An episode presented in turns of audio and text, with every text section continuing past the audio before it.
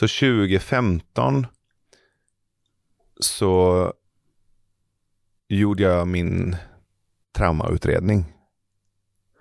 Och jag skrev boken Hej syster som handlar om familjens flykt och trauma. Mm. Och det var flyktingvågen. Så inte bara att jag um, gjorde den här ganska brutala och liksom smärtsamma utredningen och behandlingen kring mitt trauma kopplat till flykten. Utan det var också berättelsen i bokform som jag sen skulle ut och prata om och hela samhället pratar om. Flykt, trauma och krig. Och de frågar mig, hur var det för dig? Hur var det för dig? Hur var det för dig? Och jag vet att jag till och med sa det där och då till min förläggare. Jag vill inte ut och prata med min bok för jag är klar. Det var därför jag skrev den. Jag skrev den för att sätta punkt. Hon bara, nej, nej, nu börjar turnén. Jag, bara, jag vill inte turnera med den här boken. Jag vill inte ut och företräda den här berättelsen. Jag skrev den här, nu är den er. Mm. Jag vill inte vara i det här mer.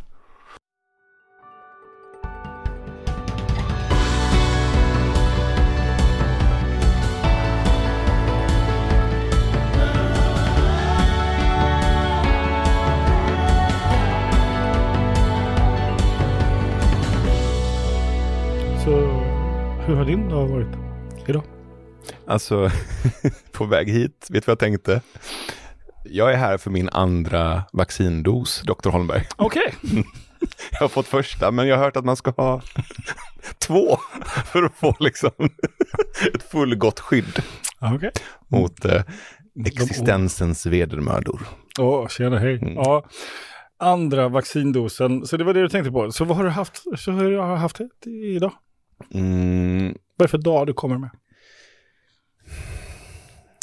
jag har eh, hängt hos min eh, fantastiska massör som eh, hjälpte mig att starta dagen i kroppen. Så jag känner mig så här mjuk och eh, jag är här. Mm. Mm. Cool. Hur kommer det sig att det här med kroppen är viktigt för dig? För du, du pratar mycket om det. Alltså, eh, vi gör incheckningar ibland i andra sammanhang och sådär. Och det, kroppen kommer liksom alltid först. Mm. Jag har en äh, gammal tendens att, att äh, vara mycket i huvudet. Äh, och ibland så, så fastnar liksom hissen uppe i takvåningen. jag bara trycker, jag kom inte ner!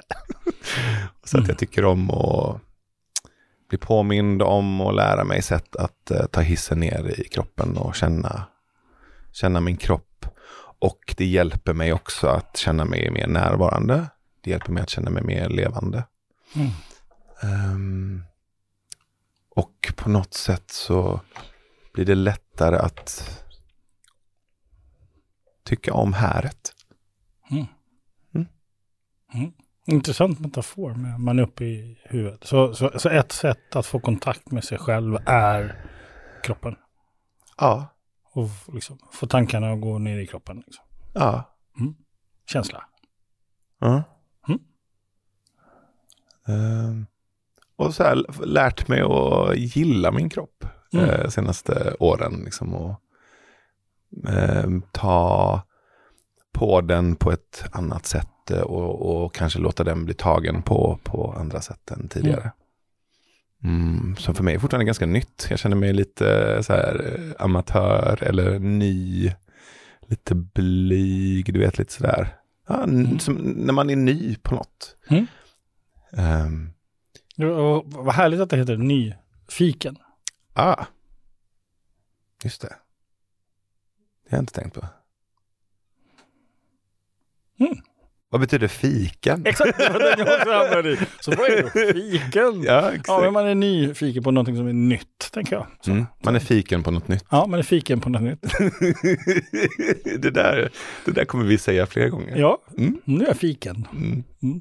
På, vadå? Ja, men jag är fiken på något gammalt. Precis.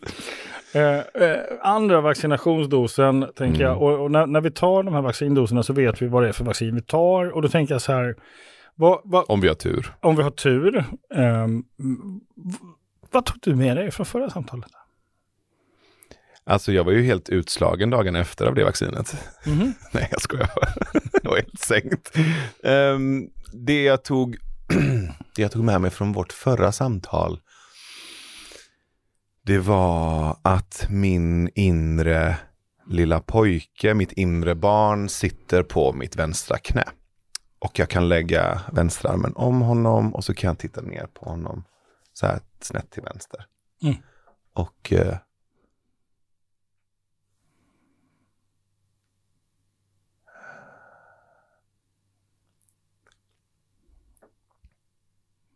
Det finns en som sitter på knät. Men det finns också ett knä att sitta i. Mm. Mm, så det tog jag med mig. Mm. Så vad, såg du framför dig när du tittade bakåt? Jag, så, jag såg, eh, jag såg en, en vuxen man med, med, med, med ett litet mm, barn i knät. Hur gammal? Hur barnet? Mm, sex, fem, sex. Mm. Sen var det någonting med något höghus och olika rum också. Mm. Och så åkte vi hiss. Vi åkte hiss då också. Ja, Mm. på ett annat sätt. Ja. Då hade vi med oss ficklampa. Mhm. Så. Så och, jag är lite nyfiken på, för det här var väl drygt ett år sedan som vi hade det första samtalet. Sen har det hänt massa saker och den här sättningen har inte vi haft sedan dess. Mm. Mm. Ish. Vi har ju pratat och umgåtts och ibland så har jag kanske petat lite. Det händer ju att jag gör det. Va? Nej. Eh, och, så, hur, hur skulle du beskriva den här tiden fram tills idag? Bad du mig precis beskriva ett år? Ja. Åh fy fan. Mm.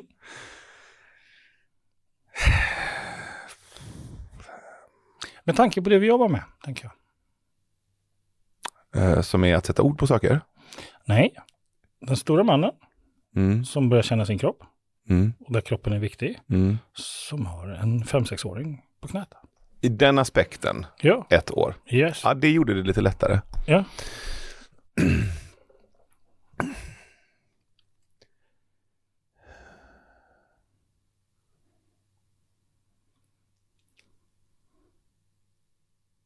Den lilla pojken i mig är inte lika rädd för att vara för mycket.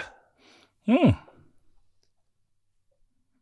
Eller till och med inte bara inte är rädd för utan till och med börjar tycka om och bejaka sin myckenhet. Mm. Eh, och eh, nu fick jag en bild av att han sitter på axlarna Mm. istället för i knät. Ja. Eh, lite mer så här, eh, här är vi, Mm. eh, känsla. Är vi. Mm. Ja. Så det känner jag en skillnad i och så känner jag en, en, en stor skillnad i, i tryggheten i liksom den här som äldre vuxna. Mm. Alltså när, när jag gör så här Mm. så är liksom, nu, för dig som inte ser nu, jag, jag, liksom, jag liksom um, knyter liksom höger näve och så liksom pekar neråt liksom med armbågen nästan som att man gör en sån här yes Mm. Mm. Och det, det, det, är så här, det är som att någonting så här, sätter sig ner. Mm. Alltså i tyngd och i liksom, trygg tyngd. Nästan. Okej. Eh. som att någonting har lugnat sig lite, ännu lite mer. Satt sig ännu lite mer. Ehm, Hur har historien om dig själv förändrats? Under det här året?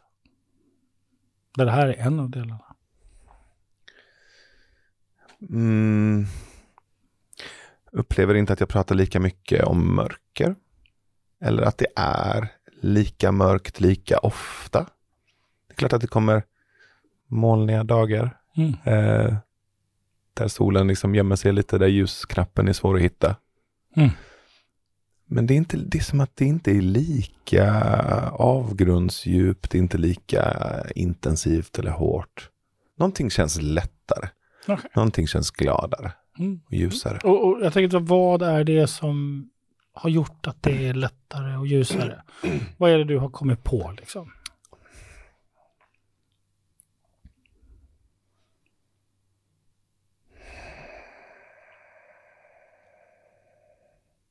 Jag vet inte. om det är någonting jag har kommit på. Um,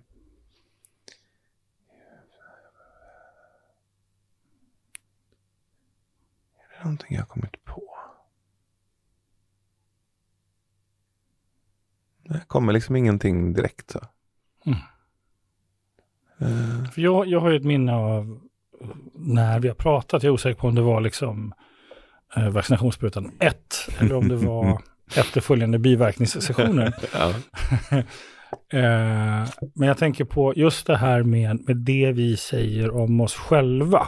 Mm. Så du, du, du sa precis, pratar inte lika mycket mörker längre. Mm. Ehm, och, och jag tänker att det är en ganska stor skillnad i, i hur man manifesterar jaget där du är här och nu. Mm. Liksom, vad är det jag, jag väljer att lyfta fram i mitt medvetande om i historien om mig själv?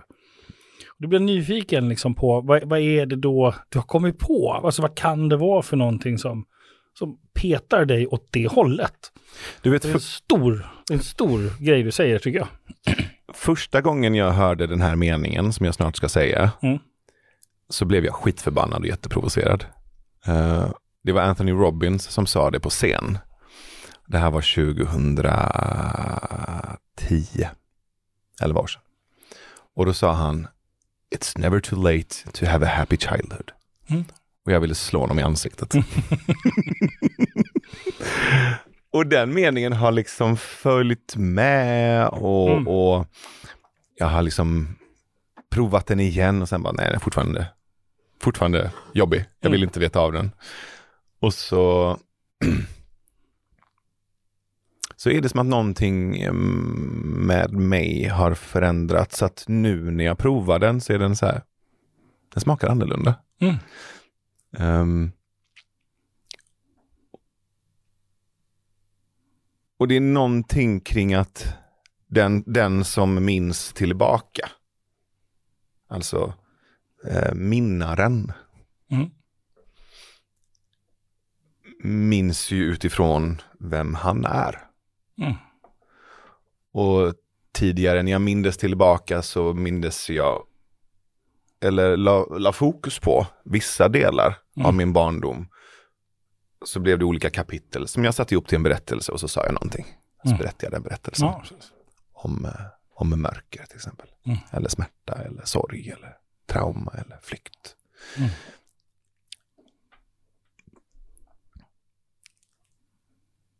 Jag har börjat minnas väldigt mycket fint från min barndom. Mm. Och det, mm, ja, men det berör mig och det gör mig eh, glad och tacksam och uppskattande. Mm. Då blir livet ljusare. Mm. Typ. Mm.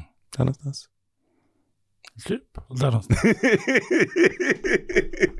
Ungefär. Precis sådär.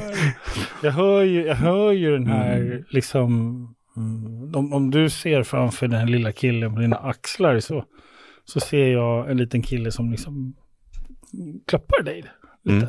Som, också, som också håller om. Alltså det är inte, jag ser inte den här stora som tar hand om lilla, jag ser också den lilla tar hand om Mm. stora. Liksom. Mm. Att, att det är, mm, det är, det är, ett, det är ett nytt möte mellan de här två. Det, Mm. det är två olika minnen, liksom, vad, om, vad- man behöver för att överleva. Liksom. Mm. Ehm, mm. Jag kom på en sån jävla banal sak för några veckor sedan. Och så är den jätte, jätte banal och samtidigt så är den jätte, jätte vacker. Om jag sitter nu, snart, ja men om två år fyller jag 40. Jag minns min pappas 40-årsfest. Det betyder att när han var 40 så kände han också av att han hade en liten inre pojke. Det betyder att han förmodligen fortfarande har det. Så jag, det slog mig med kraft för några veckor sedan att min 60-åriga pappa har en inre pojke. Mm.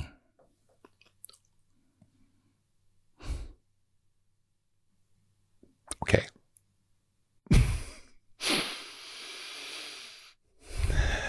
Det förändrar ju rätt mycket. Mm. Eh,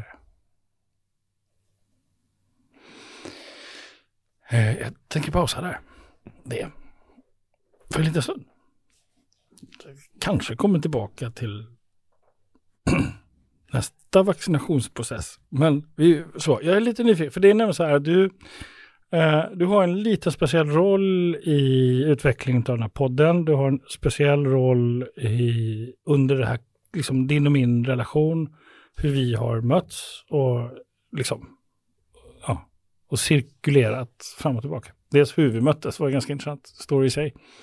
Men, men det, en fråga som jag verkligen skulle vilja få svar på, det är vad du, alltså hur upplever du coaching som fenomen idag? Efter att du och jag har lärt känna varandra mot hur upplevde du coaching innan? Alltså vad är det som har förändrats i begreppet coachande samtal för dig?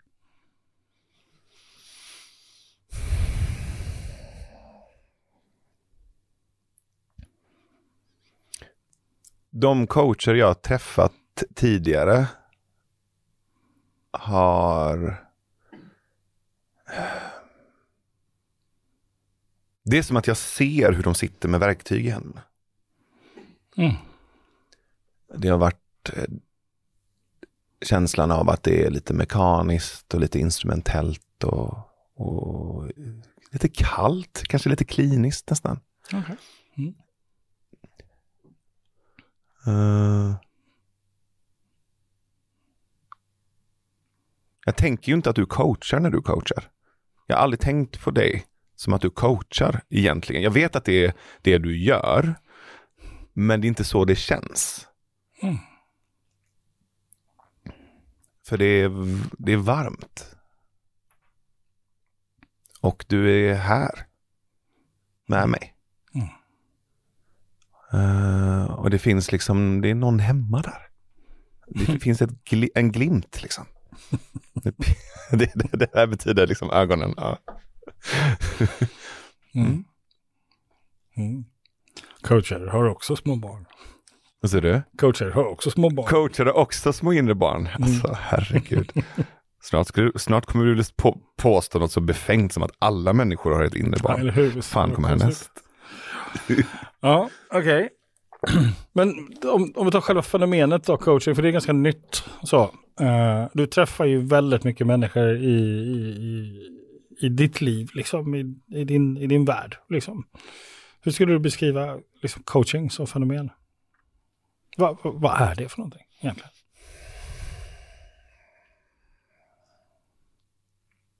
Alltså jag är genuint nyfiken på det. Nyfiken. Vad är coaching? Mm. According to Navid.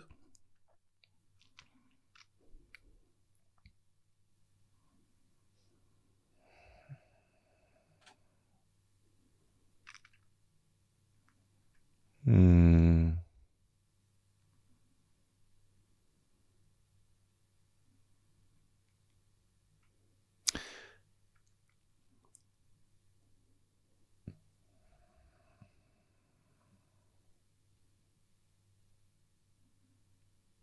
Coaching när det är som bäst är en spegel som är mer högdefinierad och ger mig en tydligare bild av mig än vad min egen blick kan ge. Hjälper mig att se delar av och vinklar av mig själv som jag liksom har svårt att se. Mm. Antingen för att jag inte vill eller kan eller, eller bara för att vinkeln är svår. Mm. Ja, fint sagt. Vinkeln är svår. Mm. Um. Och på samma sätt som jag har mött coacher som inte kan coacha, så har jag mött icke-coacher som är fantastiska på att coacha. Mm. Mm. Mm. För att de är jävligt bra på att se andra. Mm. Och sen visa det. Mm.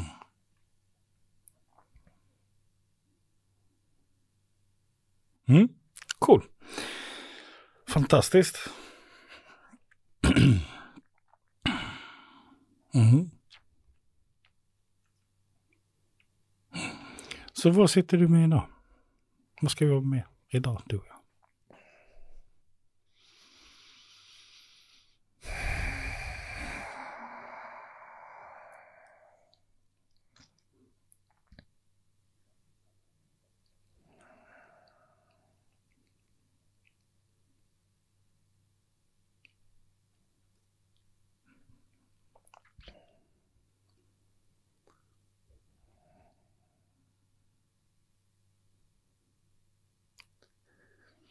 Så den senaste tiden har varit, eh, ja, men speciellt senaste veckan, två veckorna. Så har livet känts väldigt lätt på något sätt. Och kul och energifyllt och mycket eh, glädje och ljus och, och flow. Mm. Ehm, samtidigt som döden har varit väldigt, väldigt närvarande. Så jag har någon slags här nära livet upplevelse. Där, där det är nästan som en råhet. Liksom. Alltså en, en, en, en eh, det passar ju väldigt bra med vädret nu också när det är så här krispigt, vintrigt, kallt och det blir så här det nästan gnistrar lite i konturerna. Så känns också tillvaron just nu. Um,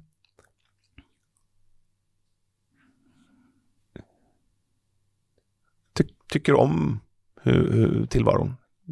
Tycker om att vara navid. Mm. Det känns lätt och kul. Och känner mig uppskattad och känner mig kärleksfull. Och, ja, Mm. det är fint. Mm. Och så är det som en liten, liten röst här borta. Liksom, som är så här. Ja, får vi se hur länge det håller. Mm. Och den är inte kri den, jag skulle inte ens kalla den kritisk eller särskilt högljudd. Den är lite, jag? den är lite Örebro. Mm. Mm. Mm. Du vet, lite så här, hmm. lite skeptisk. Mm, det är skeptisk. inte arg, inte kritisk. Lite skeptisk. Lite Örebro. Lite Örebro. Ja. Ja. Jag var i Örebro här för några veckor sedan. Ja. ja, vad härligt det är med sol idag. Ja, får Mm. vi se hur det blir imorgon. Mm. Lite. Ja. Det funkar även bra i andra städer har jag hört. Den kan dyka upp. Det är inte bara Örebro faktiskt. Nej, nu var du diplomatisk. Men det är, det är mer Örebro. Ja, vi kan förhandla om den. jag, jag, jag har varit i andra städer. Den här är lite mer dominant. Men i alla fall.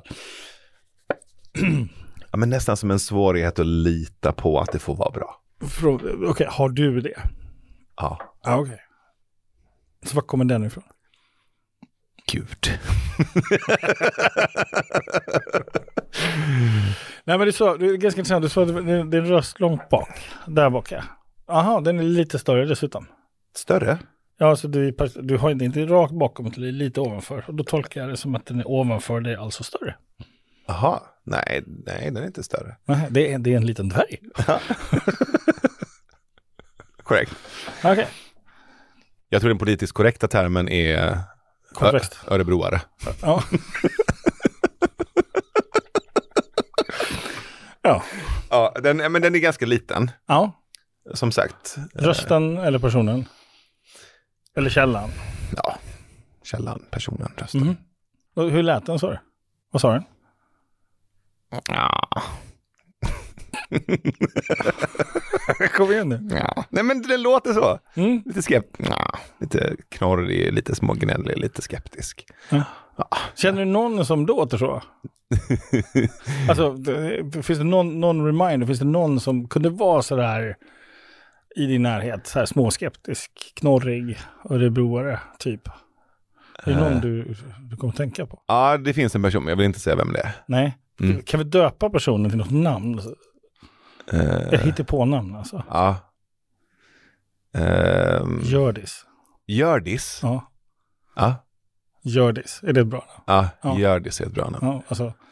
Förlåt Örebro, förlåt Gördis. Ja, Måste man heta det så blir man nog lite så. okej. Ja. Mm. Ganska grov generalisering. Jätte, men jag menar vad fan, vi har precis snackat skit, eller jag har, om en hel stad. Så att, Ja. Men Gördis, Mm. hur, så hur låter Gördis? ja, Ja, ja, vi får se. Mm. I relation till att du just nu har det lätt. Ja. Mm. Så när, när hade du det som du har det nu sist? Det här lätta. Du använde ett ord precis när vi Mm. träffades. Mm. Flow, liksom. Mm. Jag minns den här känslan väldigt tydligt från ehm, mm, 2013, 14, 15. Mm. Mm. Hur, vad gjorde du då? Vad var livet då? Eh, Då eh, bodde jag i eh, Malmö. Jag eh, hade jättelångt hår. Jag eh, ute mycket och föreläste och gjorde musik och som skapade och Mm. flowade, träffade mycket människor. Eh, var ute mycket, träffade mycket folk. Mm. Mm. För den bilden kan man få av dig att det är det du gör hela tiden. Mm. Har långt hår menar du? Ja. Mm.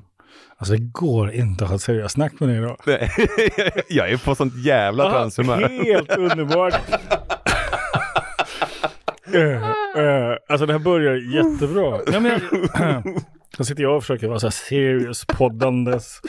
Ja, Alla armarna liksom. de har ingenting. Det här, det här, alltså jag är fåfäng. Har du inte lärt dig det än? Kroppsspråk, sånt där. Du hade analyserat dig nu.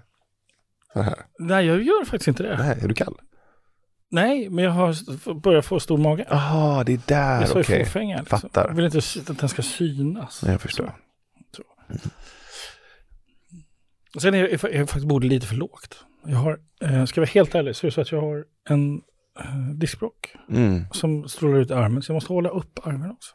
Alltså det här är ett jävla skitbord. Vem är det som har det här poddumet egentligen? Ja, Jag vet inte. 2013.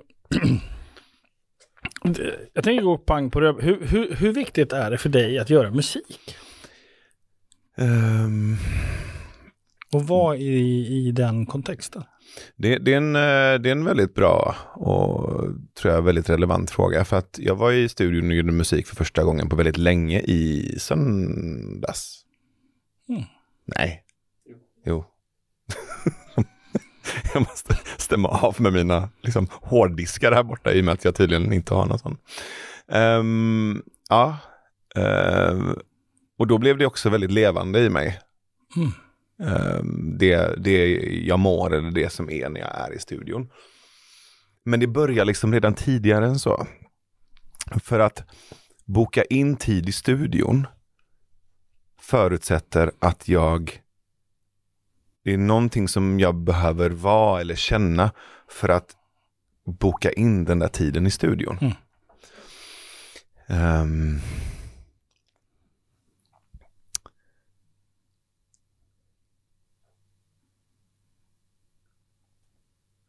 För det är inte så resultatorienterat. Och det är inte så liksom, traditionellt produktivt, duktigt, eh, slutmålsfokuserat. Vi går in och, och leker. Mm. Ja. Så vem är det som går in och leker? Eh, alltså rent, rent fysiskt är det jag på väl. Men jag tror inte det var det du frågade efter. Ja, alltså vem är det du har med dig? Alltså vad, eller vad utav, liksom, vad är det som får utrymme där? Lek. Mm. Mm. Um, upptäckarglädje. Uh, flow. Tappa aspekter av tid och rum.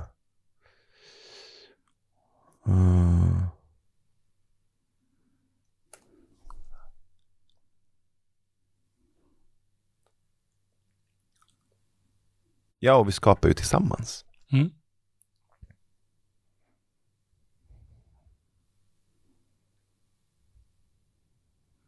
Så, så vad är skillnaden, eller skillnaden, jag tänker så vad hände 2013?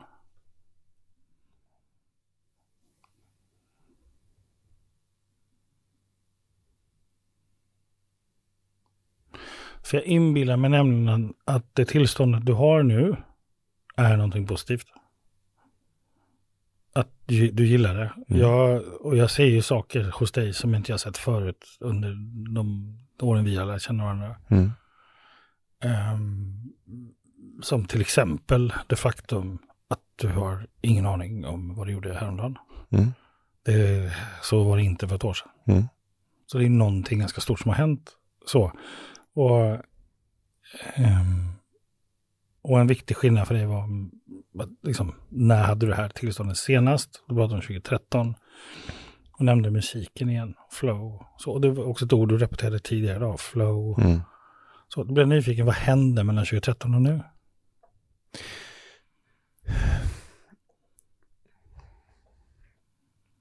Det behöver inte vara specifikt. Nej, men, jag, men, men jag, jag tror att det finns, det, det är ju någonting, det är någonting ganska stort som hände 2015.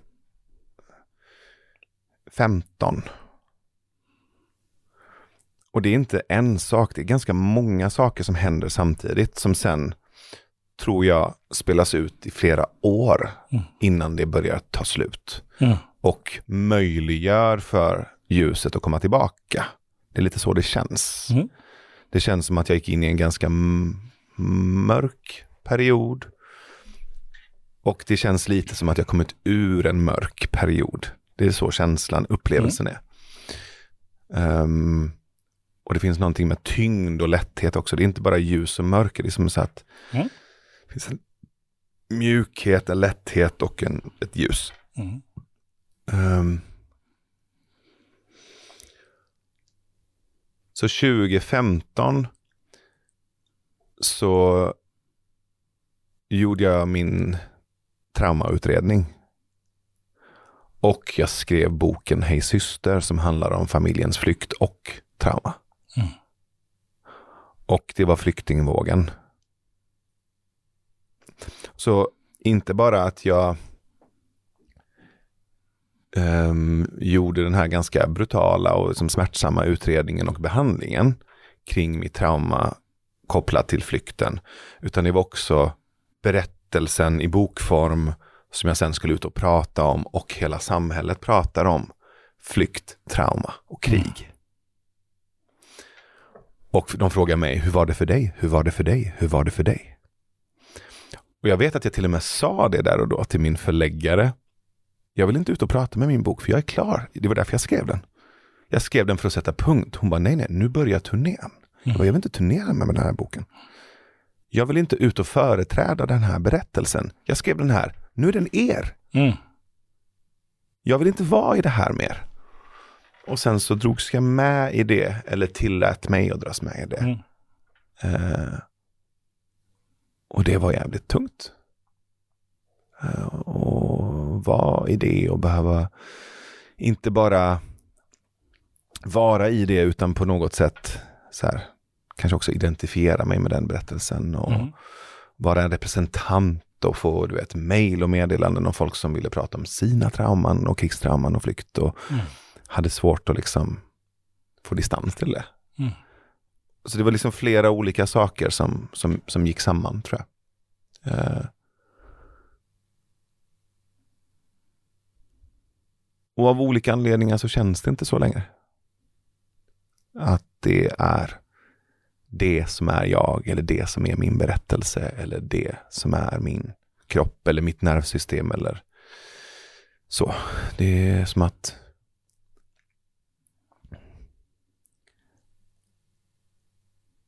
Och det finns med mig. Mm. Eh, men på ett annat sätt liksom. Mm. På vilket sätt är det annorlunda? Det är integrerat i mig på något sätt. Mm. Kanske. Om vi ska använda det ordet. Det blir kul i och med att det är integration också. Ja, jag hörde det. mm. Mm. Men det... Min kärna är ju inte flykt. Mm. Så vad är din kärna? Kärlek. Mm. Har du satt punkt? För Vad? Det du tyckte att du hade satt punkt för, men det började.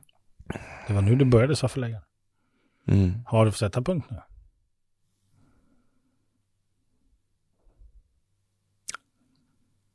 Ja, nästan. Vad är det där som är kvar? När du säger nästan, du kan inte säga nästan. Nej men kolla, jag vet att, och du har typ sagt det här till mig sen vi träffades första gången. Och du och även, det finns några andra som också säger samma sak fast med andra ord. Jo, Björn säger det också. Mm. Så här. Alltså jag hör dig prata om mörker men när jag tittar på det, jag ser det ju inte. du har sagt något liknande. Mm. Ja, okej. Mm. Så Jag, jag, jag, jag tror att jag sa någonting i stil, jag förstår inte vad det är för berättelse du försöker övertyga mig sann. mm. Ungefär samma. Mm. Men, men när du säger nästan, jag, jag tänker inte släppa den. Nej. Alltså när du säger nästan klar, vad, vad, vad är det då? Tänker du? Vad är det för förbehåll där? Jag är klar med den, men jag vet inte om alla andra är det. och ibland när folk talar till mig från, från, från den platsen Mm. så får jag nästan som en reflex av att jag vill svara och då antar jag att det finns någonting kvar. Mhm. Var det tydligt? Det beror på vilket språk. Ja. Mm. Ehm, mm.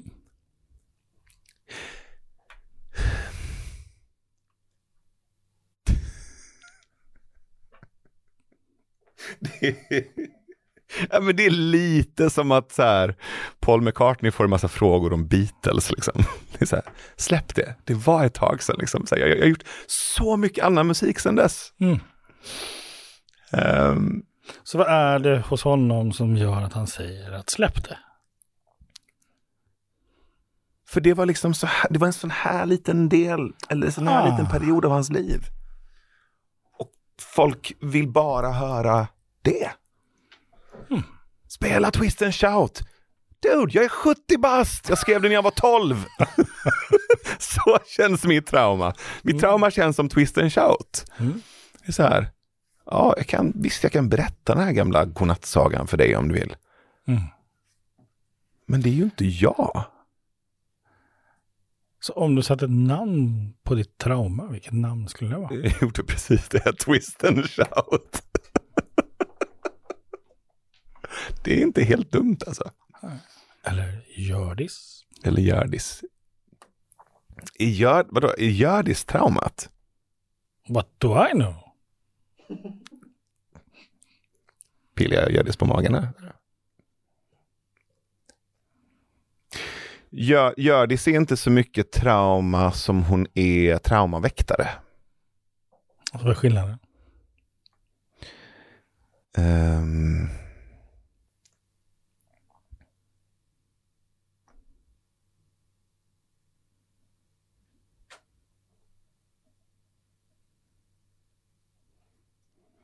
Att traumat är ju det som hände.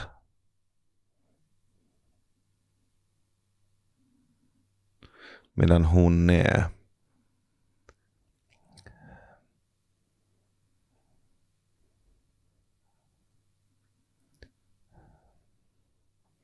Hon är inte händelsen i sig. Hon är mer eh, en, eh, en någon form av eh, g- grindvakt eller beskyddare av något slag. För att skydda dig från traumat eller skydda traumat från dig?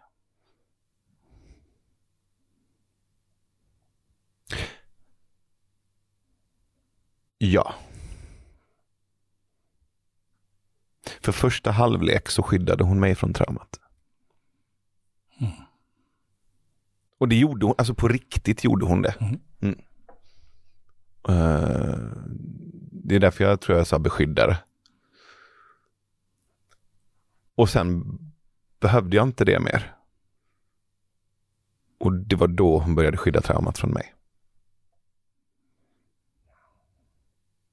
För om traumat försvinner har inte hon något jobb kvar. Ja, just det. kan ju inte vara manager åt ett band som inte finns. Nej. Nej. Så vilket annat jobb vill du ge Hjördis? Exakt. För min fråga är, är traumat kvar? Nej. Men gör det så. Alltså jag får, jag får så mycket bilder. Och jag hör så mycket roliga saker vi skulle kunna hitta på till Hjördis.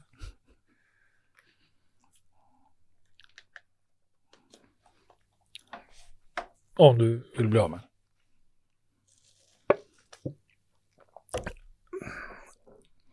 Kan, inte, vi kan ju inte bli av med henne och hitta på nya uppgifter till henne. Nej, Vi ska ju inte bli av med henne.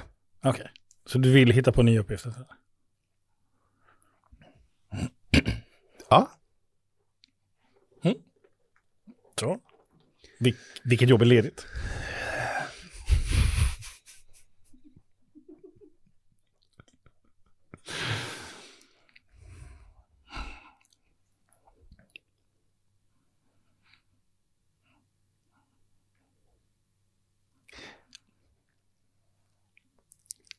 Vi måste ju börja kolla liksom på hennes kvaliteter först. Vad hon, Mm. är, vad hon liksom, vad är det hon fram, framför under en arbetsintervju att hon är bra på? Liksom? Mm. Vad är det hon är, kommer med till bordet? Vad står på Hjördis LinkedIn-profil? Liksom? Att hon är bra på att göra. Eller vad står det?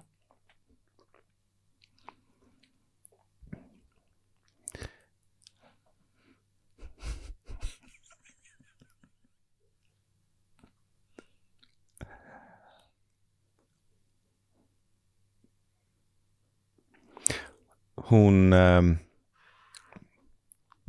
men alltså i, i yrkeskategorin beskyddare så ingår ju vissa egenskaper. Mhm. En beskyddare måste ju vara bra på att eh, eh, snabbt och tidigt kunna definiera faror och hot Mhm. eh, som skulle kunna skada det hon vill skydda. Då. Mhm. Så det är hon bra på. Jag, jag tror hon är jättebra på att ha koll på grejer. Ja. Inte bara grejer, Mm, Nej. men faror och hot. Alltså potens, potentiella faror Jag tror också hon har koll på nycklarna. Ja, Alltså, de, och larmkoder Ja. och liksom... precis. För vad händer om larmet inte är på? Exakt. Det är farligt. Mm. Vad händer om hon tappar bort nycklarna? Mm. Det är farligt. Så att det, det är kategorin faror och hot. Sånt, sånt som kan skada, för hennes uppgift är att beskydda. Mm. Så hon har inte koll på, jo men då måste hon ju typ ha koll på allt. Allt är en potentiell fara enligt Hjördis. Ja. Ja. Mm. Mm.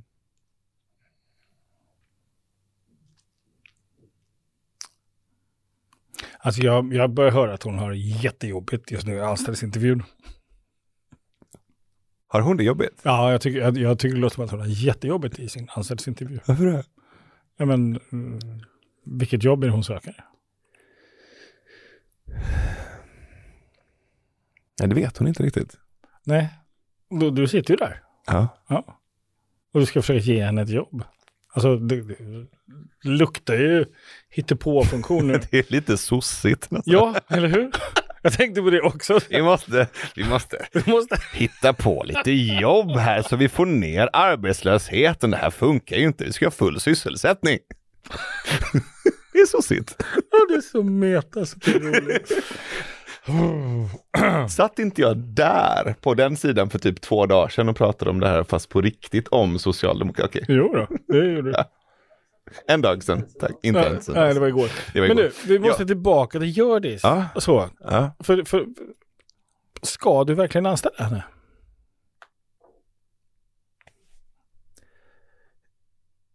Eh, jag tror att det finns en, en poäng i att ge henne nya uppgifter. Absolut. Så, vilken poäng då? För att, vad är alternativet? Du säger upp henne?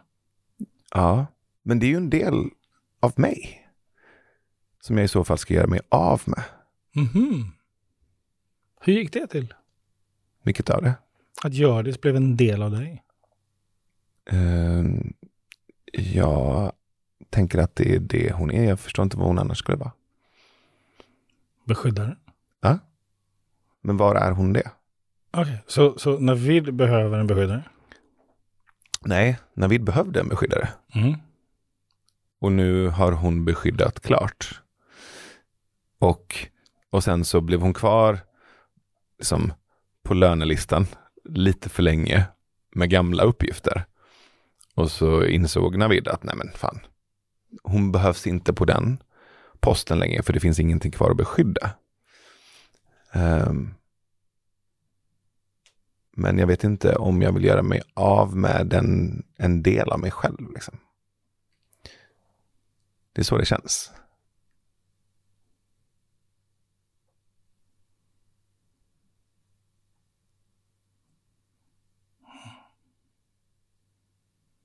Så hur länge till kommer du få vara glad?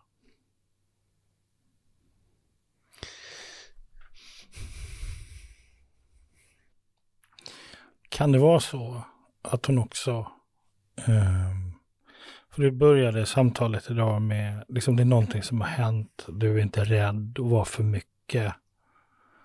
Är det det som är hennes nya jobb? Att skydda dig från att vara för mycket? Nej. Men det gjorde hon nog förr. Mm. Uh.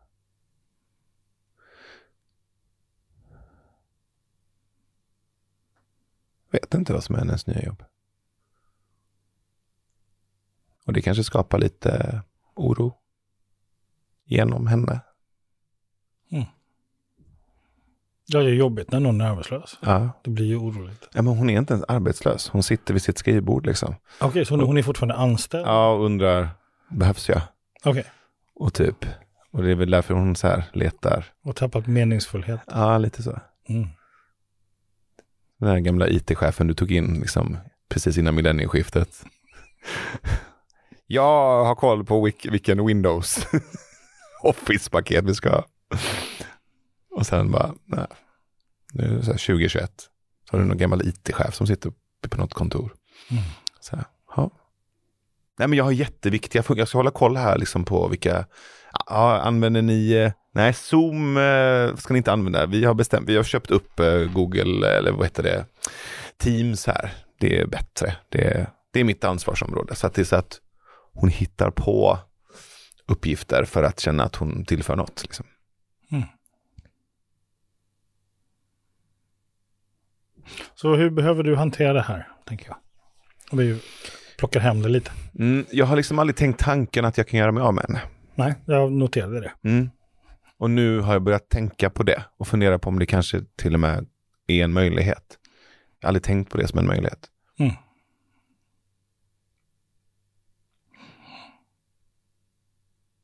Ja, för jag tänker att, att eh, alltså det blir, det, jag har den här sägningen, jag vet inte var den kommer ifrån, det är inte jag som hittar på den, men alltså det blir bra till slut.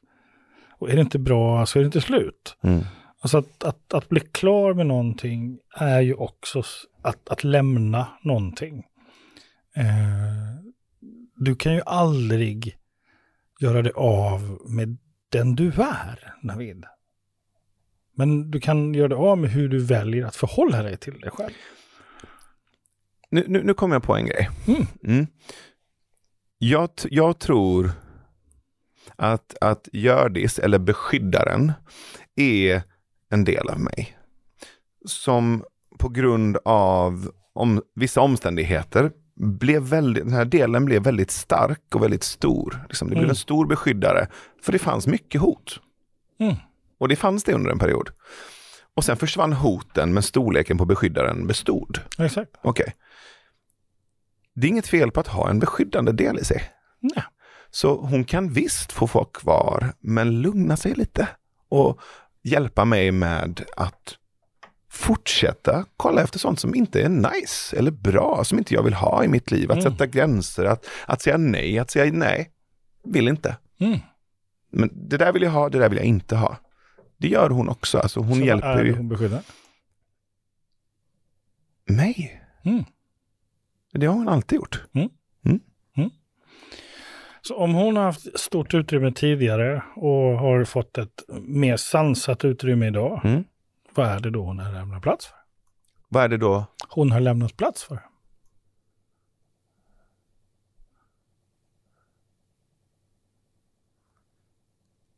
Det som får plats när inte hela världen ser ut som ett hot.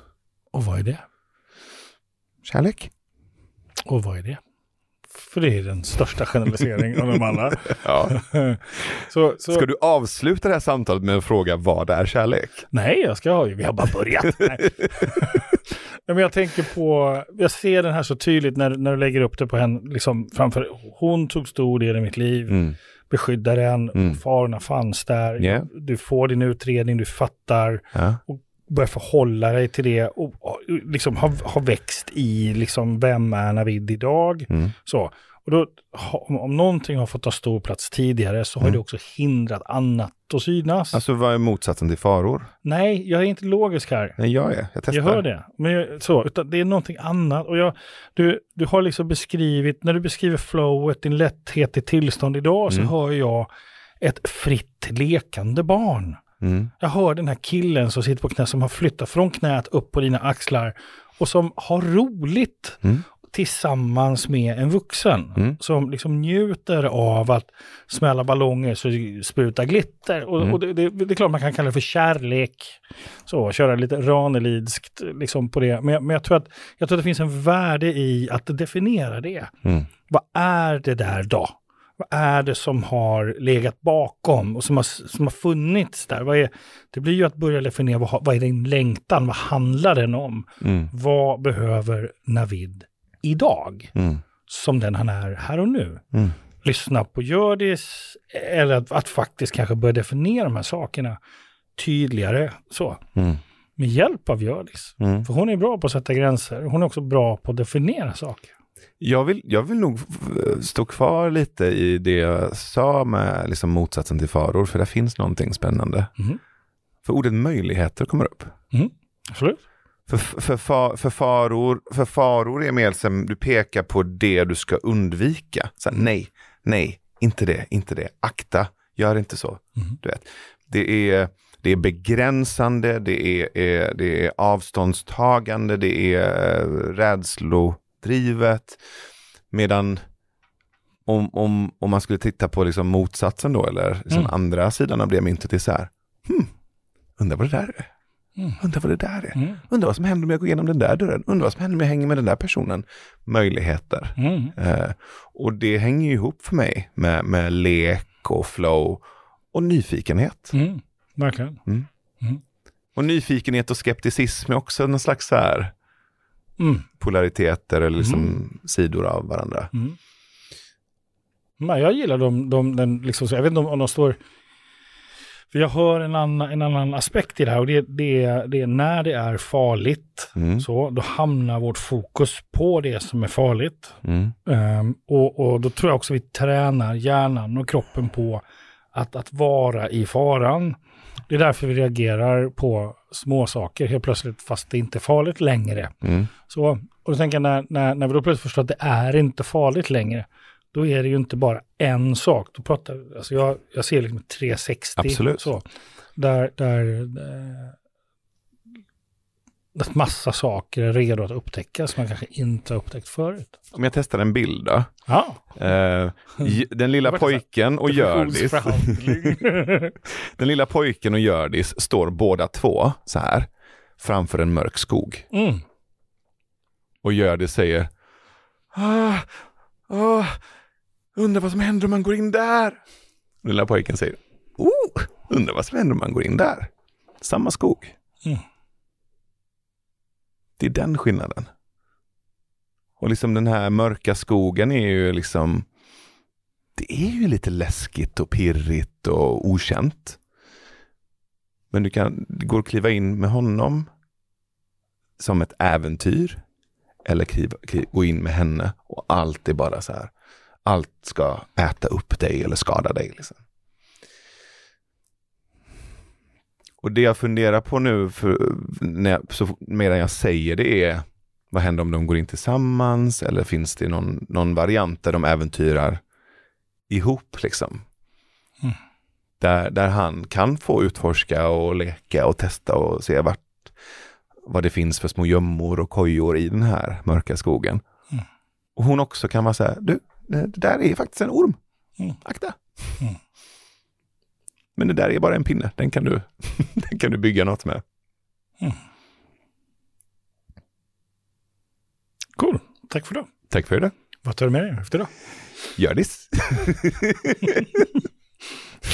Han är här och hon är där liksom. Mm. Mm. Du envisade med honom där. Du sa att det var på axlarna. Ja, men nu vilar han. Ah, då var det lite mycket då. Han sover. Han sover. Han sover.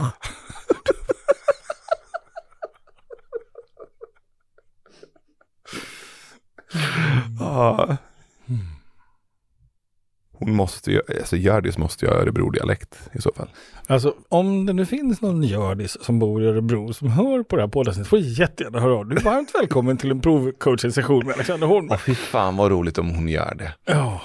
Alltså, på riktigt. Hjördis, jag betalar din tågbiljett om du är där ute. Ja.